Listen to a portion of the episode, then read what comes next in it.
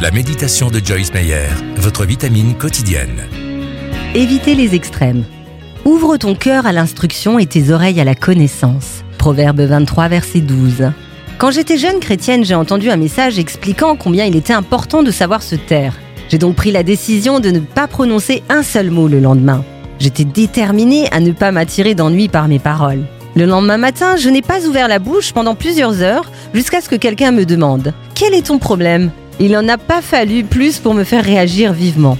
Avec le temps, j'ai fini par apprendre que les extrêmes n'étaient jamais bons.